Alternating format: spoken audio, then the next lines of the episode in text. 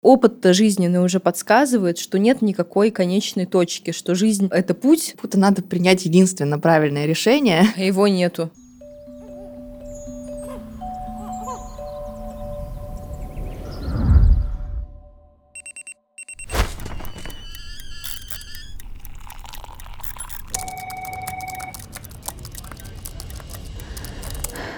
Привет! Это подкаст «Проснулись взрослыми» о том, как ожидания от взросления сменяются реальностью, о кризисе 30-летних, внутренних изменениях и поиске себя. Сегодня мы хотим поговорить про страх начинать все заново, когда тебе 30. Некий рубеж, когда если хочешь менять что-то кардинально, это все равно уже не так легко делать, как в 20. Но в то же время понимаешь, что тебе еще 30, а не уже. Всем привет еще раз. Я Женя, мне 32 года. Я еще планирую объездить полмира, выгулить минимум одно белое нарядное платье и найти новые источники заработка девушка. Привет, я Алена, мне 33 года, и мне еще надо попробовать яхтинг, найти дело, в которое я нырну, когда закончится декрет, и заново похудеть. А если серьезно, то давайте разберемся действительно, что уже поздно, что еще не поздно. Начнем, наверное, сегодня не с детства, потому что мы до выпуска поговорили о том, что в 15 лет мы 30-летних воспринимали как теток и старых, мудреных жизнью женщин. Тут в целом очень короткая предыстория. Давай сразу поговорим о том, как мы себя ощущаем в кризисе 30 и во фразах «уже поздно» или «еще не поздно». Я здесь, наверное, скажу о том, что как раз-таки в 30, мне кажется, ты понимаешь, что еще не поздно, потому что это такой первый рубеж, когда ты уже набрался опыта, но у тебя впереди еще много лет какой-то активной жизни, когда ты можешь все то, что ты уже накопил, использовать для увеличения там, своего комфорта, для того, чтобы самовыражаться и всего подобного. И у меня в 30 ощущения от себя ровно такие же мне кажется, что если в 20 я там просто хваталась за все вообще, все, что плохо лежало, условно, хотела пробовать вообще все на свете, то в 30 я уже начинаю присматриваться, что мне интересно, в какую сферу мне интересно нырнуть, что еще попробовать, но при этом понимаю, что у меня уже есть какие-то прокачанные сильные стороны, что-то мне будет даваться легче, что-то мне будет даваться тяжелее, и, возможно, поэтому туда не стоит идти, а, возможно, наоборот, стоит. Ну, и это решение, оно уже в 30, оно какое-то более осознанное. И еще понимаешь в этом возрасте, что во что-то нырять достаточно сложно, потому что, правда, на освоение какой-то новой сферы тебе понадобится еще там, возможно, там и пару лет, возможно, и большее количество времени, но в то же время ты понимаешь, что если ты начнешь сейчас, ты еще можешь успеть там реализоваться, а можешь вот этот период откладывать, откладывать, откладывать, и в 40 понять, что, блин, я бы в 30 начала, я бы уже 10 лет этим занималась. И вот это меня тоже немножко поддерживает тем, что из этой точки часто кажется, что где-то, возможно, уже, но если немножко посмотреть вперед, ты понимаешь, что ты можешь легко сам повернуть это в еще. А как у тебя? Я тоже особо никогда не задумывалась о том, что в 30 лет жизнь заканчивается. Тем более, мне кажется, мы сейчас живем в те времена, когда действительно достаточно много возможностей там, для той же смены карьеры, например. И я как-то на работе всегда была окружена женщинами и мужчинами, которые там меня старше. Их жизнь там не закончилась ни в 30, ни в 40. Но я в 29 лет, как я уже рассказывала, развелась, переехала в другой город, начала спустя время новые отношения. И кризис 30 не обошел меня стороной, и в целом весь этот э, микс из э, нового опыта, который я себе не загадывала, из переживаний, которые я проходила, наверное, порождает некоторую такую усталость и в целом какую-то неуверенность, наверное, в себе, что начинать что-то заново у меня уже не будет э, ни сил, ни мотивации, и, наверное, это в первую очередь касается работы. Я говорила в выпуске про работу, про то, как изменилось мое отношение к ней, как раз-таки вот в этом аспекте что сейчас кажется, что в 30 еще можно очень многое начать, но нету, наверное, вот той смелости или сил, э, чтобы даже как-то посмотреть в эту сторону. В то же время я очень восхищаюсь людьми, которые, ну, не получился там, например, этот путь, мы начнем другой, что-то заново, освоим какую-то новую профессию или найдем себе какое-то новое классное хобби. Я в этом вопросе, наверное, немножко медленнее развиваюсь, чем некоторые люди из моего окружения. him. Расскажи, вот э, ты, получается, в 30, там, в 31 стала мамой. Перекликалось ли это с тем, что, например, уже что-то поздно или еще ничего не поздно? Мне кажется, основное, наверное, что в этом вопросе связано с декретом, это то, что в декрете понимаешь, что ты, оказывается, еще можешь очень много чего освоить, потому что когда у тебя появляется маленький ребенок, ты начинаешь э, очень много всего изучать. И иногда есть ощущение, что ты получаешь прям какое-то новое образование, потому что тебе нужно нужно разобраться в каком-то безумном количестве вопросов. Мне кажется, все родители через это проходят. Несмотря на то, что тебе 30, ты тоже открываешь для себя очень много всего нового. Условно, я не знаю, взять э, даже носки ребенку купить иногда проблема, потому что размеры детской обуви и размеры детских носков — это почему-то разные, например, цифры, которые вообще не связаны между собой. И я помню, что даже это иногда вызывает вопрос. Казалось бы, мелочь, и ты сидишь, думаешь, и что вообще, что значат эти цифры на этих носках или на этой обуви? Как вообще разобраться? И так вообще, мне кажется, с ребенком, с любым вопросом, тебе нужно где-то почитать, у кого-то спросить, а что делать. Вот это вот освоение нового в декрете происходит просто в каких-то глобальных масштабах, и в этот момент становится как-то понятно, что, ну, если ты тут, в общем-то, много с чем можешь разобраться, наверняка как бы ты можешь взять какую-то другую сферу и также начать с нуля, и через пару лет, условно, уже будешь достаточно много знать и уметь, потому что также, когда становишься родителем, ты первое время вообще, ну, вообще очень сложно, у тебя вопрос вызывает реально каждый шаг, а когда ребенку уже пару лет, понятно, что вопросов еще все равно достаточно, но ну, у тебя уже есть какой-то накопленный опыт, и к каким-то вопросам ты относишься уже сильно спокойнее. Это также может перекликаться и с профессиональной сферой, когда ты набираешь уже какой-то опыт, но у тебя все равно постоянно возникают какие-то новые профессиональные вопросы. Поэтому, мне кажется, можно между этими событиями провести параллель, и, собственно, прошел одно, можно нырнуть в другое. Я здесь соглашусь, да. Действительно, мне кажется, любая карьера, в какой бы сфере ты ни работал, она же тоже у тебя не статичная. То есть ты приобретаешь какие-то новые знания, навыки, и в целом, надеюсь, растешь. Но здесь у меня мой внутренний, наверное, конфликт. У меня очень высокая тяга к стабильности, но и высокая тяга разнообразия. И мне кажется, что условно до 30 лет во мне стабильность побеждала. Я жила достаточно стабильно и линейно, то есть у меня там были какие-то цели, я их достигала, то же самое касалось карьеры, и я не могла представить, что мне что-то понадобится заново начинать. Опять же, там, новый город, там, новые отношения, новая работа. В целом у меня был, наверное, внутренний большой запрос на то, чтобы все так и оставалось, но в то же самое время копилась какая-то неудовлетворенность э, своей жизнью, потому что, опять же, у меня есть очень высокое желание свою жизнь постоянно обновлять. Когда я себе в этом призналась, началось самое интересное. На самом деле, вот про этот внутренний конфликт, я как-то об этом прочитала в одной из книг по психологии, если честно, уже не помню тематику, про то, что это ну, в любом человеке он есть. То есть мы, как люди, стремимся к безопасности, к стабильности, к некоторой предсказуемости, но наша психика очень хочет смены вот этой картинки перед глазами, каких-то новых впечатлений. У кого-то это просто на самом деле забито куда-то в загашник, а у кого-то себе в этом признается и ищет постоянный источник вот этого разнообразия. Это знание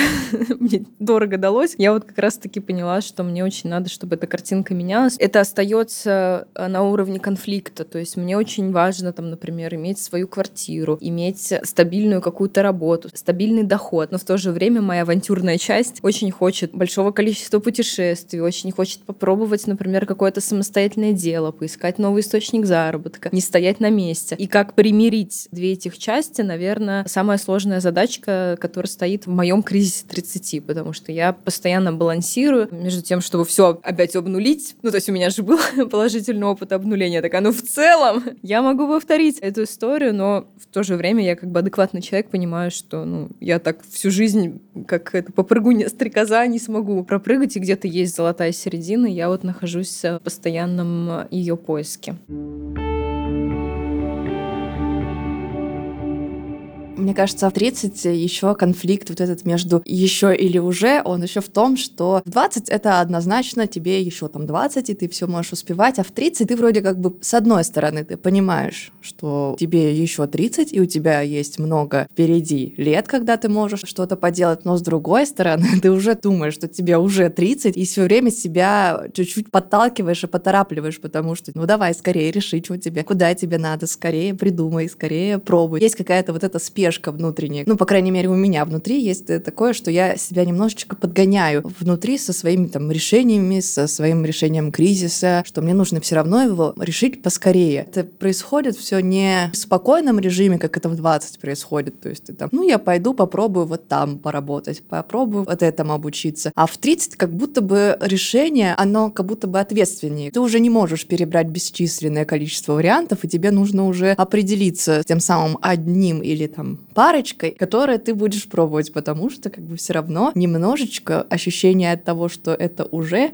все равно присутствует. Как бы ты себя оптимистично не настраивал, как бы ты не старался не слушать мнение общества, да, там какие-то установки в себе перебарывать, все равно вот я полностью согласна, что то, что нам давалось легче в 20, там, попробовать э, что-то перебрать, что-то оборвать, конечно, в 30 хочется уже условно определиться с каким-то вектором и направлением. Есть такое, что в чем-то можно уже объективно не успеть. И вот у меня, если честно, есть такой страх, мы его совсем недавно, наверное, раскопали с моим психологом. Он достаточно неприятный в целом для восприятия, мне кажется, в любом возрасте. У меня отца не стало, когда ему было 38, и мне, видимо, подсознательно мой торопливый характер, ну, то есть я по природе своей торопливая, суетливая, у меня достаточно высокий темп жизни в каких-то вопросах, и все это усилилось еще и на фоне того, что вот мне 32, и где-то в подкорке у меня записано, что жизнь-то, оказывается, иногда заканчивается очень рано. Я с этим страхом, видимо, столкнулась, где-то его не осознала, где-то не приняла, но он является определяющим там в каких-то моих решениях, там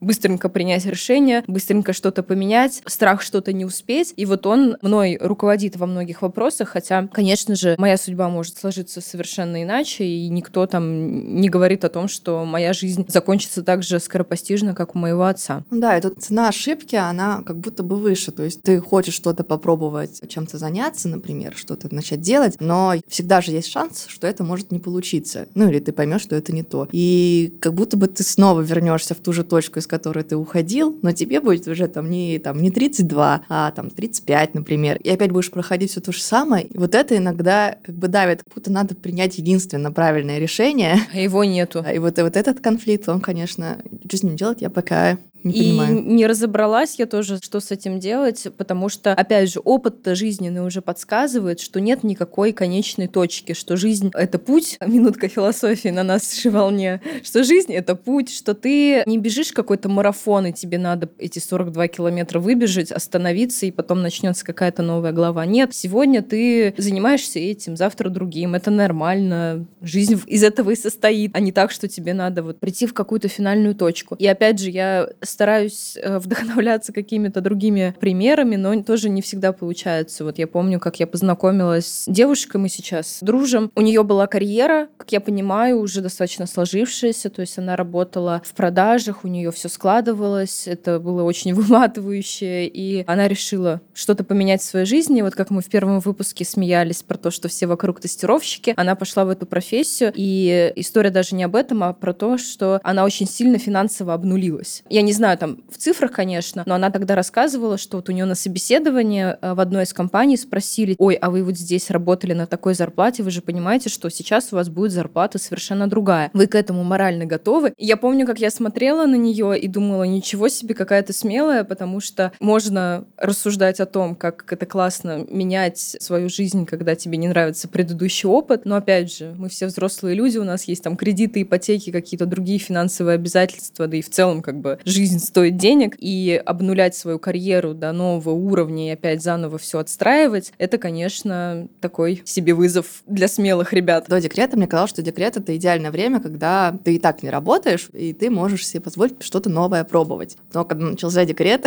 я поняла, что э, не очень много времени на то, чтобы пробовать что-то новое. Можешь что-то пробовать небольшими итерациями, особенно если там у вас в помощи нету там бабушек, дедушек и, или там няни. Получается, что на самом деле ты пробуешь себе только новую роль мамы. Сюрприз, сюрприз. Да. А потом оказываешься примерно в той же точке, с которой ты уходила в декрет, когда тебе хочется уже выйти на нормальную зарплату, где тебе платят столько же, сколько тебе платили до декрета. А желательно чуть больше, потому что три года прошло, и цены да, изменились да, да. в магазинах. Да, и, и с одной стороны ты хочешь зарабатывать те же деньги, но с другой стороны запрос-то остался про то, что ты хочешь что-то как-то поменять, там, либо сферу, либо направление там внутри сферы, оно как бы все остается. Ты, в общем-то, находишься все там же, и тебе также сложно все это решать, потому что вопрос денег становится снова актуальным. Да, дурацкие деньги. Что бы мы без вас сделали? Вот так бы сейчас просто жонглировали профессиями. Я вспоминаю про кружки, когда в школе, ну, не понравилось одно, пошло другим заниматься. Только сейчас все это стоит немножко дороже, и цена ошибки немножко другая. Но мне, кстати, вот э, в целом помогает, наверное, себя немножко подбодрить, заняться самопомощью. Искусство маленьких шагов, по-моему, это термин э, экзипери. Ну, то есть, что, в принципе, у тебя никогда не бывает перемен супер кардинальных, ну, если не говорить там о каких-то прям трагическом опыте или бывает не трагический кардинальный опыт, вот у меня, к сожалению, не было. Ты проснулась звездой, например, и получается, что... Хороший вопрос, кстати, да. Может быть, мы да, выйдет, выйдет этот выпуск. Мы проснемся знаменитыми, кто знает, будет у нас такой опыт тоже. Да, будем записывать новый выпуск, что не слушайте нас. Все возможно, девчонки. Создадим свой курс по успешному успеху. Вы на, от нас отпишетесь. И если говорить про искусство маленьких шагов, то в целом э, мне эта теория назовем ее так, близка, потому что, опять-таки, в 30 лет с опытом ты понимаешь, что, наверное, не бывает никаких супер серьезных взлетов без ежедневной, рутинной, занудной работы над собой, например, над своей карьерой или над своими какими-то личными проектами. Чтобы ты себе не поставил какую цель, чтобы пробежать марафон, нужно каждый день тренироваться, и тогда ты сможешь это сделать. То же самое в целом касается всех тех задач, которые ты перед собой ставишь. Опять же, была бы я такой оптимистичной, умной в своих э, депрессивных эпизодах, когда мне кажется, что уже все поздно, и куда ты рыпаешься, надо сидеть на тепленьком месте и получать зарплату, я не знаю, там, ходить на работу, заниматься отношениями и вообще никуда в новые места себя не применять. У меня вот, кстати, из каких-то фраз мне очень близка, наверное, термин, который пришел ко мне в декрете, про то, что нужно растить толерантность к неопределенности. С ребенком это очень часто ты проживаешь, потому что ты никогда не знаешь, как пойдет день. То есть, возможно, он проснется с хорошим настроением, возможно, ты запланируешь путешествие, он заболеет, и вы никуда не поедете. Возможно, ты планировала почитать книжку, а ребенок не захотел спать, и ты в этот день ничего не читаешь и вырубишься вместе с ребенком просто от того, что уже сил ни на что не осталось. И ты всегда вот живешь в этом ощущении неопределенности того, как пойдет там твой день, сколько у тебя будет свободного времени. И в идеале мне бы хотелось это как-то перекладывать на остальную жизнь в том плане, что в остальной жизни ты же тоже очень много неопределенности, и ты никогда не знаешь, что будет там за твоим следующим шагом. Ты можешь там продумать свой ближайший, поставить какую-то там далекую цель, но, возможно, в процессе ты вообще от нее куда-то увильнешь в какую-то даже более интересную траекторию для себя, чем тебе кажется там из текущей точки. И поэтому в этой неопределенности даже есть какой-то там свой шарм, то, что не так линейно, как ты представляешь это себе, и в этом, наверное, есть и прелесть. И мне кажется, здесь еще нужно поговорить о том, что не только есть линейное мышление, но еще и достаточно достаточно понятное желание, чтобы у тебя все было под контролем, чтобы ты распоряжался там своим временем, своими ресурсами, и все шло по твоему личному плану, либо там по плану твоей семьи. Но, мне кажется, последние три года нас учат постоянным изменениям и постоянной неопределенности. Так совпало, что как раз-таки это... Весь мир в декрете. Постоянная неопределенность. Да, и мне кажется, что вот лично для меня это стало достаточно серьезным психологическим испытанием, которое я до сих пор не могу принять и пройти до конца, потому что как это не все от меня зависит, и как это я не могу думать о том, что я там, например, хочу поехать в отпуск, я больше не могу это делать там и по финансовым, и по другим общественно-политическим причинам в те места, в которые я хочу. И я недавно столкнулась с достаточно комичной для себя ситуации, но для меня это было достаточно неприятным опытом переживания. Я, получается, два года как переехала, и у меня всегда дома была елка. И мы всегда на Новый год наряжали квартиру, ну то есть что в детстве, там, что во взрослом возрасте. Последние два года я отмечала Новый год где-то в путешествии, и вот сейчас у меня возникло большое желание поставить дома елку, нарядить дом, пригласить там на Новый год э, друзей, собраться все вместе. И для меня очень важно было, чтобы елка была очень красивой. И я я ее выбрала и такая начала думать о том, что, может быть, ее не стоит покупать, а вдруг опять что-нибудь произойдет в мире, а вдруг мы не окажемся вообще в той точке, в которой мы радостно и беззаботно празднуем Новый год. И я понимаю, что это те мысли, которые, мне кажется, тоже сталкиваются с ними многие, ну, то есть при планировании какого-то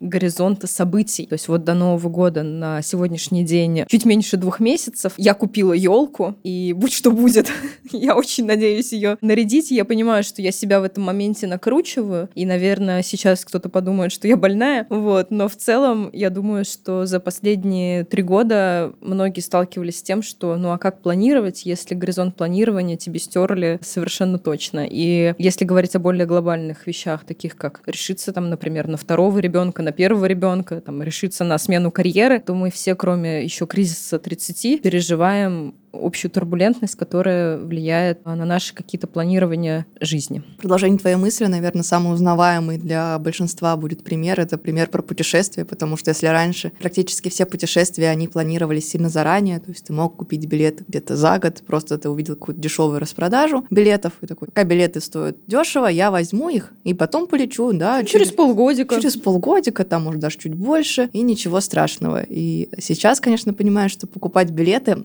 на куда-то далекую какую-то дату, это вообще нереально, потому что велика вероятность, там вас пускать не будут, может быть, рейс отменят, может быть, еще что-то случится, потому что, мне кажется... Что-нибудь новенькое, например, ну... Да. А то мы к этому уже привыкли, может быть, что-то новое придет. Может, лететь некуда будет. Позитивный подкаст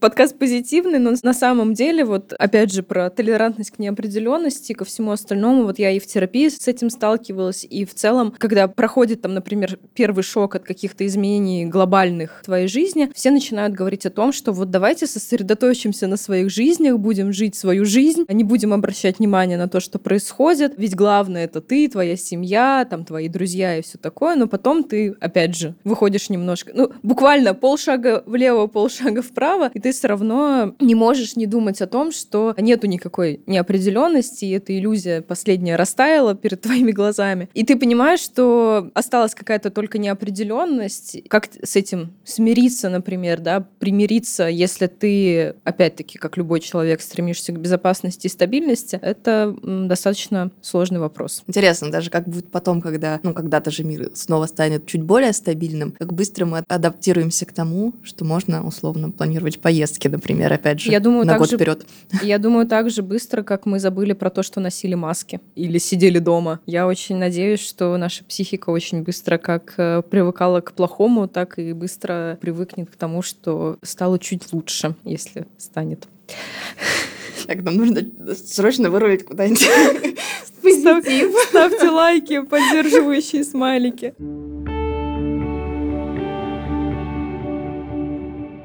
Ну, кстати, если возвращаться в более-менее позитивную волну, чтобы вы продолжали нас слушать, а не отписались от нас, как от депрессивных девушек, я бы, наверное, хотела, опять же, успокоить себя и, может быть, тех, кто нас слушает, о том, что на самом деле нету никакого обнуления опыта, даже те люди, которые, там, я не знаю, меняют профессию, потому что есть определенные навыки, которые ты приобретаешь, там, я не знаю, за первые 10 лет карьеры, и да, может быть, у тебя сменится там фокус твоего внимания, ты начнешь заниматься чем-то другим, но есть какие-то софт-скиллы, так скажем, и, да и хард-скиллы, наверное, которые тебе пригодятся в твоей а, новой карьере. Я так, например, думала о том, что вот если я когда-нибудь решусь уйти из маркетинга и заняться чем-то другим, особенно если это что-то другое будет там каким-то моим личным проектом, да, где я там буду руководить процессами, конечно, мне пригодятся все мои знания по тому, как я продвигала чужие бизнесы. Ну, то есть, почему бы и нет? Мне кажется, это применимо практически к любой профессии. Не надо относиться к этому как обнулению. Это такое немножко серединки новое начало. Да, у меня, кстати, очень много примеров. Ну, возможно, я их запоминаю, потому что мне это самой близко, но достаточно много примеров людей я встречала, которые работали в маркетинге как раз там, типа, условно, лет до 30, безумно от этого всего устали, запустили свои проекты, и потом тоже, естественно, все эти маркетинговые знания активно используют просто уже в своих проектах, и действительно ничего не обнуляется. И думаю, что примеров других профессий тоже много, просто в силу того, что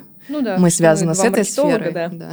Извините, мы не можем привести другие примеры, мы из одной профессии.